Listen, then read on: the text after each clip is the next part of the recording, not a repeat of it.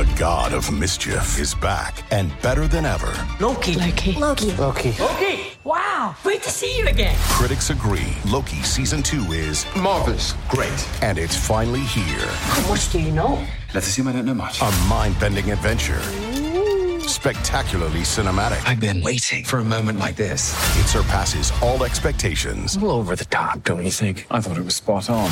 Loki season two now streaming only on Disney Plus.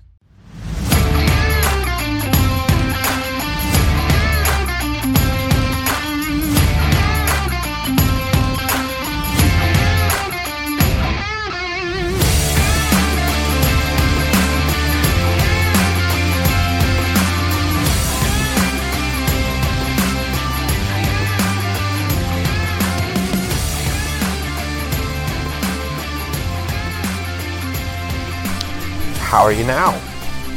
How are you now? How is everybody today? Uh, Montreal Canadiens lose by a score of three to two to Toronto Maple Leafs in Toronto.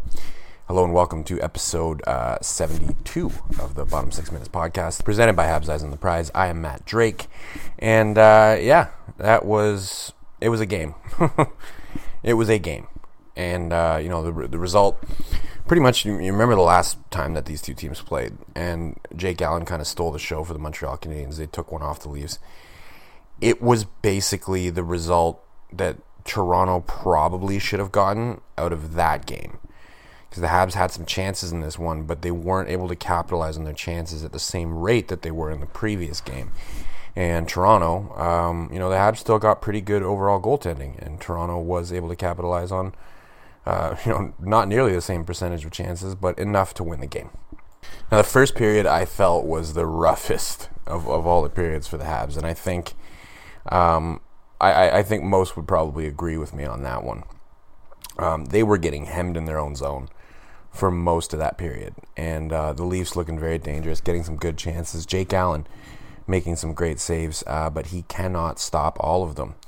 Doesn't take too long into the game. Auston Matthews gets a rebound, puts it in, makes it one nothing. Now Jake Allen gets hurt on that play.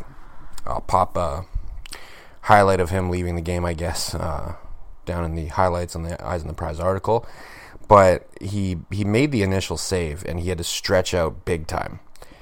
And then Matthews gets the rebound, and by this point, like he's already completely stretched out, like Jake Allen. That is, there, there's no way that he's getting to that Matthews shot afterwards. So, I mean, not much he could do there, and really unfortunate to see him leaving the ice and leaving the ice, you know, not skating very well, looking very worse for wear. So hopefully he's all right. Um, hopefully they don't try to rush him back. Obviously, there's no reason to be rushing anybody back to the Montreal Canadiens right now. And uh, Samuel Montembeault has to come into the game, and Auston Matthews immediately gets another goal. Kind of cuts to the outside a little bit and just shoots back across uh, to the far side. Really, you know, Auston Matthews is arguably the best shooter in the NHL. I still felt this was one that Montembeault should have stopped, but I'm not going to hold him. I'm not going to really hold it against him because you know he came in cold, and he was pretty much lights out from that point on. But you know, a, a tough goal to let in, and we go into the second period with the Leafs leading two to nothing. Habs start to get a little zone time in the second period. It's very hard to come by uh, because the Leafs, you know, I, I think the Leafs are not that good on defense, honestly, even with their additions. I really don't think they're that good. But offensively, they are ridiculous. It's very hard just to break out of the zone, especially that Matthews line with Mitch Marner, man. They can really hem you in. Even when you get the puck and it looks like you're about to start a breakout, one of them's going to get over there and disrupt it, and then, you know, things just go downhill. You end up getting stuck in your zone a lot longer than you would like. But when the Habs do finally get some zone time. Nick Suzuki manages to find Joel Edmundson coming down from the point in the front of the net, puts it in, and makes it two to one. But of course, later on in that same period, John Tavares coming out of the corner kind of just swings it on net. Another weak-ish goal for Samuel Montembeault. Uh, but again, I'm not holding it against him. Um, it's three to one for the Leafs, and I'll, I'll tell you why I'm not holding it against him. The, the final shot tally, just to skip ahead to the end of the game here a little bit for you, 40 to 26 in favor of the Leafs. Most of these shots having come after Samuel Montembeault took over for Jake Allen because Jake Allen was out of this game pretty early. So, you know, two of the goals maybe he could have stopped them, but then you have to look at he made a lot of saves that probably could have been goals. So I'm not going to fault him for two weak-ish goals when he made a lot of saves on on some that that you know probably should have gone in. The Habs do get one back in the third period though. They get some life. You know, it was 3-1, right? And we know what can happen with the Leafs when it's 3-1. And Brendan Gallagher tries to throw a pass out. Uh, it gets broken up a little bit, but it still finds its way to Cole Caufield. And when a pass finds its way to Cole Caufield with space in the offensive zone, you know what he's going to do. He's going to shoot. And more often than not, he's going to score. And that's exactly what happens. I'll put another highlight of that one because what a beautiful shot from him. He's starting to, um, he's, he's starting to really, really show some of that shooting confidence. Like when he gets an opportunity, he will put it on net. And it doesn't matter if it's the best opportunity or if he gets a clean pass. Uh, he's able to, you know, manipulate the shooting lanes a little bit and make sure that he can get the puck on net. And the velocity that he gets on the puck, man, with his release, it's it's hard to stop. It's hard to stop. But unfortunately, it wasn't enough for the Montreal Canadiens in this game. They did pull Montembeault and uh, go for the extra skater with a power play even uh, towards the end of the third, and it did not work. Couldn't get anything through Källgren, and that's the final score, three to two in favor of the Leafs. So, what are you going to do? Again, this is probably the result that the Leafs deserved the last time these two teams played, like I said earlier, and they get it in this one. Um, you know, partly because the Habs weren't able to cash in on their chances at the same rate that they could before, but they did cash in on some of them. So this is not the type of game that I'm going to get upset about because you know you you got heavily outshot 40 to 26 and you still managed to keep it a close game uh, against one of the top teams in the Eastern Conference. So I got no issues with it. Silver lining of the night, um, you know, I hate to go back to the old well, but I think we got to go with Cole Caufield on this one, man.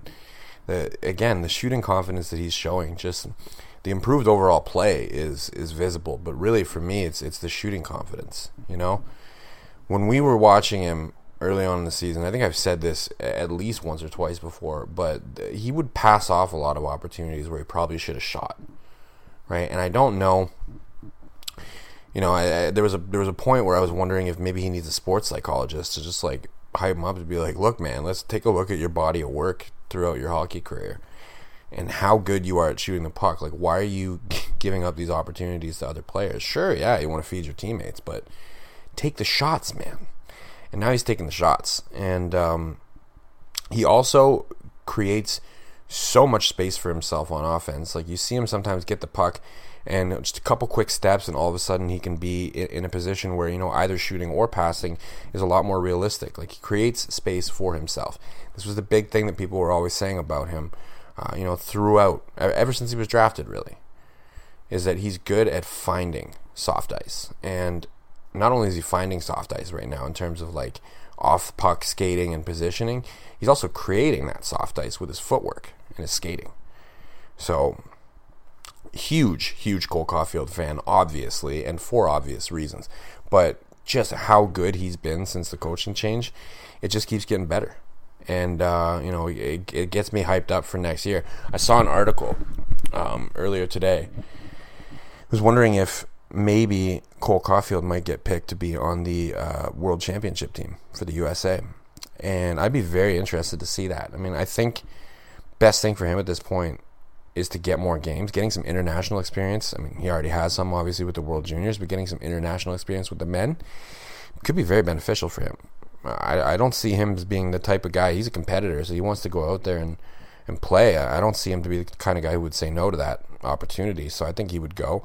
I think he'd probably do great, and I think it, it might be good for him. You know, he gets a little bit of extra bonus hockey in at the end of the year, and then he gets to go have a good summer and uh, come out for camp next year ready to go. And chemistry he has with Suzuki is quite evident, so I don't think they're going to have any issues picking right up where they left off next season. And if Cole Caufield gets a little bit of extra bonus hockey in there with uh, Team USA at the World Championships, so be it. Excellent. Love it. Love that idea. Now, what I don't love is Jake Allen getting hurt again. Uh, poor guy, man. He had a really good start to that game. Uh, again, he made a beautiful toe save right before Auston Matthews put that first goal in, and that was what hurt him. And Now he's going to be on the shelf again. I mean, I guess the good news for Montreal is that it seems like Carey Price might actually come back and play some games this year. But this is just bad news for the team overall, and especially for Jake Allen, right? I've talked about this a few times. I don't know if Jake Allen is, you know, the the guy that they want to be the starter in Montreal next year. Maybe they want to move Carey Price if he's into it. Maybe they want to move Jake Allen. These injuries are going to make it harder to make a decision one way or another on that, right? You, it's going to be harder to trade him because teams are going to look at his injuries and they might back off on it. It's also going to be harder to justify trading Carey Price and then saying, okay, this is going to be our starter moving forward. It's just unfortunate. So I, I really hope it's not serious. I hope he just tweaked something and, uh, you know, they maybe took him out as a precaution. But it, it, didn't look like a precaution. Like he was skating very gingerly over to the boards um, and uh, through the tunnel. So I don't know, man. Um, best wishes for Jake Allen, man. I just really hope we can see him playing hockey again soon. And um, that's that's about all I have to say about that game, man. There's really not anything too surprising there. Are we surprised that Auston Matthews scored two goals against the Habs? No. Are we surprised that the Habs lost? No. Are we surprised that the Leafs almost blew a 3 1 lead? Also, no. Uh, so there was, you know, it was a pretty decent game of hockey. I like that they kept it close. And, you know, if there was a game I would want them to win, it would probably be against the Leafs. But at this point in the season, um, again, Habs are not making the playoffs. We know this. Losing games is not so bad. It's going to help them improve their, their potential draft position, or at least improve their lottery odds. And we'll go from there. Things could be looking up next year and beyond. So we'll cut it off there. We're running, uh, well, only about 12 minutes this time. So uh, c'est une soirée pas mal uh, typique pour les employés de soutien. Peut-être un peu plus que normal, mais euh, regarde, c'est des choses qui arrivent. We're on Spotify, Google Play, Apple, Megaphone. I'm on Twitter at DrakeMT. Drop me a follow. I would appreciate it very much.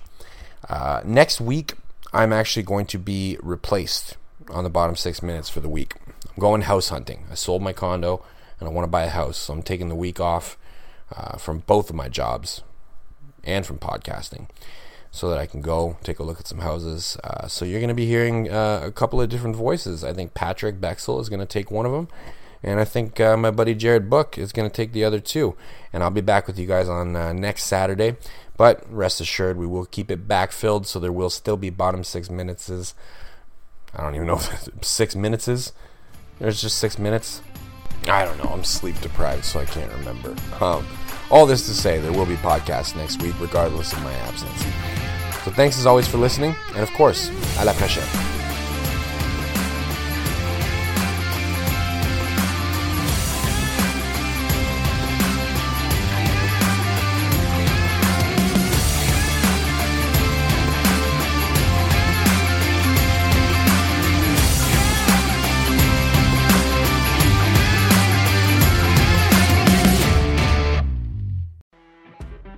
Know, when you're listening to a true crime story that has an unbelievable plot twist that makes you stop in your tracks? That's what our podcast, People Are the Worst, brings you with each episode. I'm Rachel. And I'm Rebecca. We're identical twins who love true crime cases that make you say, didn't see that coming, and we hate the people responsible for them. Listen to People Are the Worst now on Apple, Spotify, or wherever you get your podcasts.